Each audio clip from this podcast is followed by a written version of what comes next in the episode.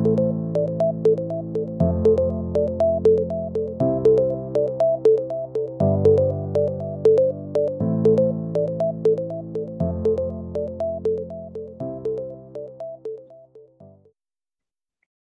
and welcome to the Soilify podcast, where we talk about regenerative agriculture and measuring soil carbon to meet modern day environmental challenges.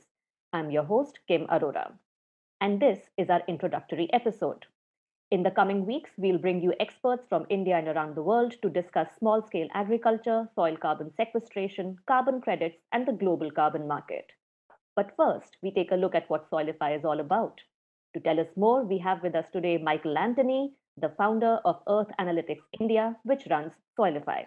Hello, Michael. Hi, Kim. Pleasure to be here. Good to have you. So, Michael, tell us what is Soilify all about? Um, so, so Soilify is both a partnership, but it's also a product um, and a product that we are building. Um, it's it's a partnership and a product um, built and set up by Earth Analytics India, um, Earth Analytics India is a uh, small company, startup incubated in Bombay um, a couple of years back. And it was grown out of an international public-private partnership um, that was funded by both Switzerland and Germany and that had a number of reinsurers um, taking part in it, SCOR, Swiss Re, Allianz, as well as a number of primary insurers to look into how to use remote sensing technology to, mm, uh, to monitor risks in agriculture um, and to help build um, sustainable crop insurance schemes. So that was what, what, what Earth Analytics did. And then um, Earth Analytics, um, uh, as a team, we looked more and more also, how can we use remote sensing data to mitigate risks um, and, and, uh, and to help farmers better manage their risks in agriculture. And then talking to farmer producing organizations and NGOs that work in agriculture um, in India and, and some neighboring countries, we realized that they really want to understand um, their soils and their behavior of soils. Um, and this is um, and this is how we um, how we started the Soilify product development and eventually the Soilify partnership. Okay, so you mentioned some partners. Who are these partners and what do they bring to the table? So, um, for example, we have just mentioning two. So we have a small um, NGO farmer, or rather, it's actually a farmer producing organization in Haryana. Mm-hmm. Um, and and what they wanted to do is they wanted to um, reduce their water they spend on irrigation, HR16 um, they're called, um, and and so what we did is we provided them with soil moisture data at the at the beginning of the Kharif season, the major season, and um, and and then we overlaid this information with the cadastral level information. So so the uh, the Khasra numbers, the individual field boundaries, and and and then we sent this information, both the remote sensing sourced soil moisture map with the field information of where it, where different farmers operating. We sent that to the head of the FPO, and then he used that to call up his farmers and say, hold on with irrigation, because I can see on the map, based on the satellite data, that um, your field is still sufficiently saturated. And they were saving lakhs of water um, only at the beginning of the season. So that was one case where we looked at soil moisture. Um, then, then, we're also engaging with um, partners in prosperity in, in Uttarakhand. Um, and um, and uh, they're active in the uh, coffee and rice value chains. So we we are, uh, and they're working on regenerative agriculture, and we're discussing with them on um, what is the composition of their soil and what practices are they using, and can we monitor both of them based on satellite data. Um, and there are other partners as well. Um, so, so we're working with GIZ. GIZ is the um, German development agency that runs a large program globally on ProSoil, so how to stop degradation of soils. And they have other partners eh, that they're working with in India. So there's the Foundation of Ecological Security in, in Anand, there's WOTR and BAIF in Maharashtra. And they're working with those organizations to help them implement regenerative agricultural practices to avoid soil degradation and they need to measure it. And that's where we're helping. Okay. And we've been talking about regenerative agriculture a lot uh, in the in the last few minutes. So why does that matter? Why is that important? So regenerative agriculture is important to ensure that soils remain resilient and fertile. Because if soils lose their capacity um, to absorb moisture, for example, then any rain that will come will just sweep away the soils. So basically, soils that, that are not able to um, uh, to or, or, soils that are bar of any soil organic carbon, which is what makes a soil rich, um, they don't have any more holding capacity of moisture of organism. They effect, effectively a soil becomes dirt, mm-hmm. um, and dirt doesn't have any any strength. Dirt doesn't have any um, any ability to absorb water. So any monsoon that will come, any any flash flood that will come, will just sweep away the dirt and nothing, and, and of course with it any seeds and crops um, that have been grown on it. So it's so important to um, ensure that soils have a capacity to absorb soil organic carbon, that that soils are rich, that soils can um, can can grow um, and and can deliver um, eventually crops and yields. Mm-hmm. Um, and and in the um, in the Indian context, a lot of soil has been degraded, mm-hmm. and and that's something which is uh, which is sort of a, a, a, worrisome trend. So if we look at the um, um, the total land area in India, then, then probably half of that land area is being degraded, mm-hmm. and um, so 147 million hectare um, counts as being degraded uh, soil in India. Now, the government has made some far reaching commitment to restore soils, 26 million hectare until 2030. Um, that's very important. But of course, there's a question of how do you finance that, um, uh, that effort and how do you monitor it? And that's where we come in. Okay, and Earth Analytics uses geospatial technology to measure all of these factors that you mentioned. So you have satellites in space monitoring and measuring this. That sounds very futuristic and very complex. So how does that work?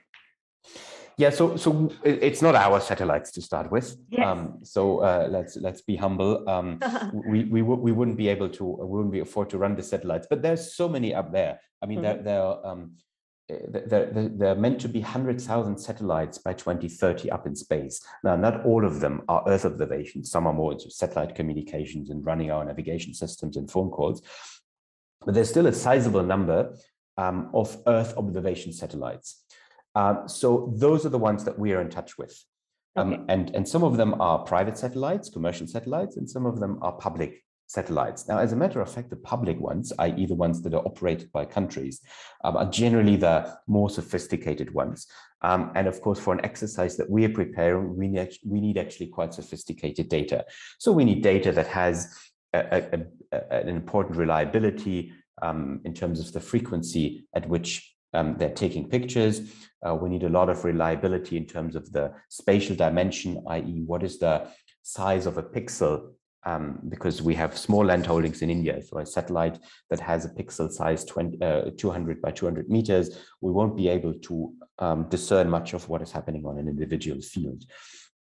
Um, so, so we rely on those um, rather big programs. So there's the Indian Space Agency, ISRO, there's the European Space Agency, ESA, and there's the North American Space Agency, NASA. Um, um all three of them provide excellent data. Um, also the German um, DLR in another in another source. So we take those data and then we um, develop certain algorithms. Some of them are machine learning backed or AI backed. Um, others are more knowledge backed. So we, we develop these algorithms to look for specific information with regards to monitoring either soil parameters directly or to monitor regenerative practices.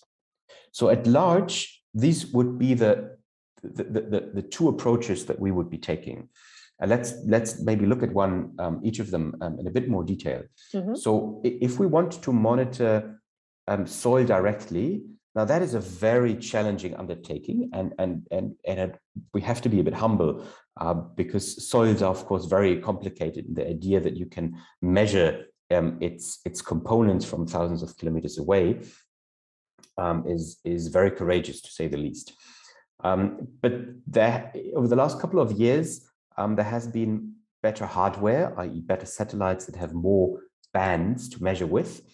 Um, and also various methods that have um, sprung up using artificial intelligence and machine learning. So what we would be essentially doing is we would be taking both ground samples and then we would be taking various other parameters that we can capture uh, with regards to the slope, um, the digital elevation of uh, an elevation, sorry, of the of the area, the greenness index, the soil moisture index, um, um, water um, water that we can monitor. So various factors that we take, and then we look for the best correlation between them.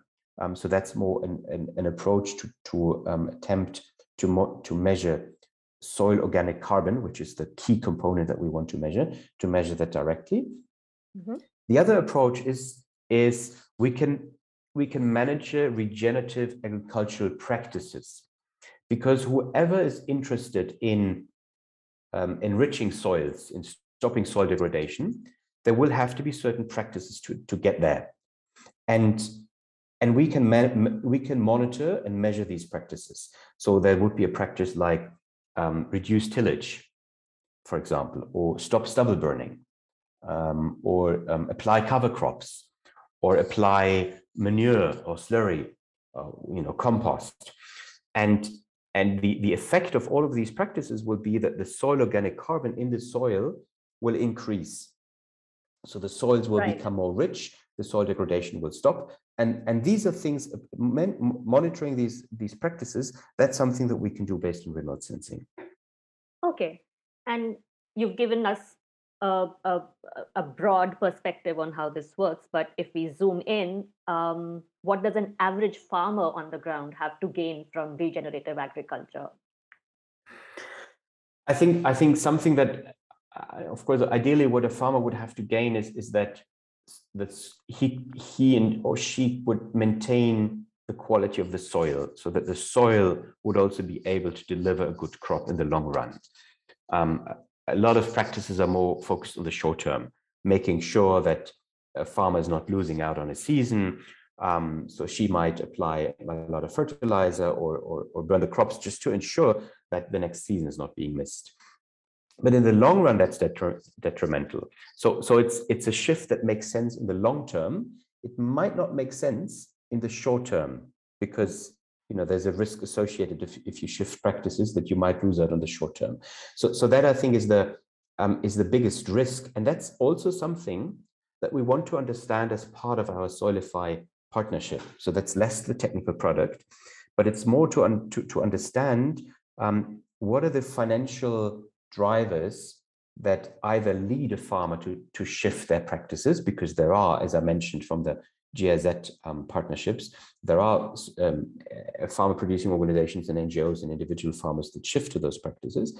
So it's to understand what drives them to shift, but it's also to understand what withholds them from making that shift. What are the risks that they're facing? And then to understand how can we help to de-risk that shift? So what are the ways to reduce the financial risks that that uh, a farmer might have through basically financial tools. You know, it could be an insurance product, it could be an an an, uh, an investment, um, a, a loan-related product, or some blended form of finance where you combine maybe a grant and a loan. Um, and of course, there's the carbon market, um, which would also uh, be able to reward any um, any effort of putting carbon into, into the ground. So this is something that, that we also want to look into uh, to find the right mechanism of how can farmers be encouraged to shift into regenerative practices. And if investors are looking to offset or support uh, these kind of practices, um, what what do they look for when investing in regenerative agriculture? Is it yields? Is it probably carbon credits? What is it? Yeah, I mean, uh, so so investors uh, would probably also be interested in, in in in the discussion we're having with farmers on what drives them to shift because investors would expect some sort of a return now some farmers might shift into regenerative practices because they can charge a higher price for a product that they have grown in an organic manner so that would be one way of also eventually rewarding the farmer and any um, any investor that is providing a loan or, or any other form of, of capital um, to enable that shift. Um, so that is probably one way um, of, um, of providing a return from those that are engaged in, in you know, what's being called conservation finance. Um, and, and, there are examples of conservation finance, mostly in forestry or mangroves, but increasingly also in soil. That's one element. But then, of course, I think many look to the voluntary carbon market with a lot of expectations. And um, now that market is um, had seen a, a, high rise about 15 years ago, but then was slowing down, but it's now seeing um, a lot of dynamism um, again, and particularly the voluntary carbon market, which, which is eventually being fueled by a lot of companies, um, CO2 emitting companies that make net zero commitments. So they're, they're saying that we will reduce our CO2 emissions. And whenever we have residual emissions that we can't reduce because there's some production activity, et cetera, in our, um, in, in our value chain, then we will offset those emissions through by buying credits from the carbon market. And of course, there's a lot of choice in terms of the credits that they can buy. And, and, and the type of credits that farmers can generate is by enriching their soils, they are effectively putting carbon out of the atmosphere into the soils, or the technical word would be they're sequestering carbon into soils. Right. And um, or they're mid, or they are not emitting because, for example, they, they stop the practice of, of, of stubble burning. So they're effectively mitigating climate change because they're changing their practice and not anymore um, producing CO2 emissions from, from stubble burning. And for that, they are entitled to generate a carbon credit. Um, and, and we are optimistic that also there are sufficient buyers in the, um, in the global um, voluntary carbon market that would buy such a credit. And who are these um, investors and investor groups who would be interested in uh, these kinds of investments and uh, buying carbon credits? Um, so, so the, the I briefly mentioned that that conservation finance um, um, investment class which is coming up, um, and and there there's probably a mix of um, investors who would be impact investors, or investors who are driven that they want their money to be used for a positive, um, also environmental or social return. Um, in this case, in a positive environmental return primarily, um, alongside some some financial return. Um, and then often or increasingly also in that area of conservation finance, they would maybe link up with, with philanthrop more philanthropic driven investors. So even investors who do, do not expect return at all, um, who would make a grant. And then you can combine those two and you, you have what is called blended finance. Um, um, so, so generally, this would be more patient capital. So that's one I think investor group who, who wants to make sure that the that the return is not just a financial return but also um, a strong environmental return. And another investor group, if we want to put it in sort of these larger um, brackets, would be the, the, companies that um, are engaging in, in buying certificates through the carbon market, through the voluntary carbon market. And these would be companies that are um, that have made uh, net zero commitments. So companies that have committed to reduce their um, carbon emission to zero. And for any reduction uh, in the emission of their own operations that they can't achieve, they will buy certificates. So they will offset the emissions that they can't reduce. Um, so they would buy certificates from those that are, um, again, mitigating um, climate change by, um, for example, in our case, putting carbon into the ground taking it out of the atmosphere in that way. Um, and that is a market that has um, that is that is believed to that has a very strong growth record, uh, growth predictions, and and half of that solutions will come from nature-based solutions, and within nature-based solutions, um, climate um, within nature-based solutions. Um, uh, putting carbon into soils is is a is a major component. Right. And um, earlier this year, there were Indian corporations that um, made net zero commitments. Plus, at COP26, India made a commitment for net zero uh, uh, by 2070. So, uh, what does that mean for the future of carbon markets in India? Well, I think I think India would would have probably a lot of potential to, um, yeah, to to also gain from the carbon market in activities that that we have been discussing.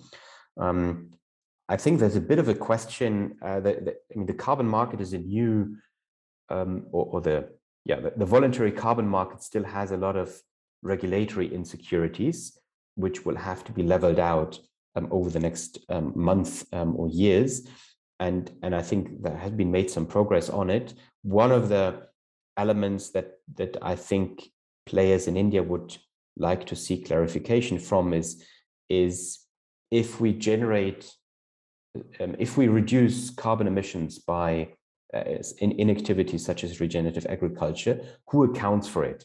Is it the government that is accounting for it and says now we as a country are, reduce, are, are helping to mitigate climate change because we put carbon into the soils, or are, are, or are, are them the individual farmers that are accounting for it um, and hence delivering a, um, a, carbon credit on the back of it? So, so those things still have to be a, uh, have to be worked out. Right. Um, so what we've spoken about here, uh, this seems like a whole new ecosystem of finance and agriculture that we're talking about. Have we seen this take off um, elsewhere in the world, perhaps? Uh, yes, I think we, we have seen um, very promising initiatives in the US, Australia, and Europe, particularly on linking regenerative agriculture to the global carbon market. Um, so let me maybe highlight um, a few examples there, and then and then at the end we can look at the global carbon market again. So in um, in the US, um, the, the, the company called Indigo um, that generated carbon credits. There are actually a few, but Indigo I think was the first one. They generated carbon credits based on regenerative agricultural activity. Now, as an anecdote, one of the challenges that they had been dealing with was that the value of the credit was as much was was as high as actually verifying that the credit has been generating. Because verifying that you sequester carbon into soil so that you follow certain practices etc is extremely costly. And the better it's being verified the higher the value of the credit is because you can be sure that that carbon has been put into the soil and that it stays there. Right. Um, but that's where remote sensing again um, obviously obviously has has an important role um, and another example from, from Europe, you see there's there there's soil capital in Europe, um, for example, to name one. There's Klim in Germany or Carbon Farmers also in Germany um, that are also looking into um, working with farmers to engage in regenerative practices and then eventually linking that um, to the global carbon market. Yeah, so let's look at the, the, the carbon market um, in mm-hmm. itself. Sure. So, so there has been there's a there's the compulsory carbon market um, in Europe and I think California and, and some states in the US have a compulsory carbon market. So that's very regulated, and companies have to purchase carbon credits. Um, f- um, and, and, trade these these credits among them. That's not so relevant for regenerative agriculture. So what is relevant for us is the voluntary carbon market. Now, the voluntary carbon market um, that exists because you have around 60% of the global companies that made a net zero carbon commitment for 2050. So they say by 2050, our CO2 reduction, our CO2 emissions will be zero. Now, there will be net zero because some of the reduction, some of the emissions, they will not be able to reduce. So, so if this is a, a, I don't know, car producing factory and they need a lot of electricity, you know, some, some electricity is still being generated by coal. Um, so, so there will be emissions that they will not be able to reduce. For those residual emissions, they can buy carbon credits and they can buy carbon credits from those that have made an effort to put carbon out of the atmosphere or that have avoided carbon emissions, like people uh, farmers that engage into regenerative agriculture or, or others that work on agroforestry or, or, or plant trees, etc. And, and, the and, and those are called nature-based solutions. So you, you avoid carbon emissions um, or you put carbon out of the atmosphere through nature-based solutions.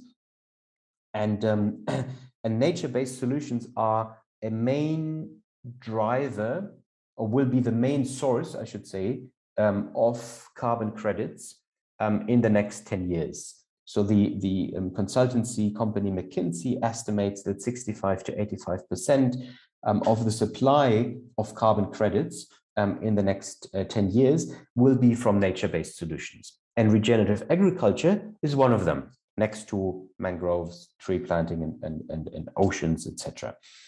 Um, and the estimate is that the global voluntary carbon market will have a volume in the most conservative estimate and the, also the most conservative price estimate of the value of the credit of at least 5 billion um, until 2050. But the, the, the, the more um, courageous forecasts you forecast the amount of up to 50 billion US dollars. So 50 billion US dollars in, until, until 2050 in, in sort of the more um, progressive estimates. So it's going to be a market that is relevant and it's going to be a market that will stay with us um, in the next decades. Right, that looks like something to um, keep monitoring and and keep following and keeping a track of. But thank you so much, Michael. Thank you. We look forward to what Soilify does in the coming years. Thank you very much for having us. And, and of course, we are also excited to be um, in that space that, that is very promising and, and should have um, a sort of very good um, impact also on, on soils and nature. Right. Well, that's all we have time for today on the Soilify podcast. You will find links to any articles, news reports, or studies we referred to in this episode in the show notes. We'll be back next week with another guest to explore other aspects of regenerative agriculture and soil carbon monitoring. Until then, stay safe and goodbye.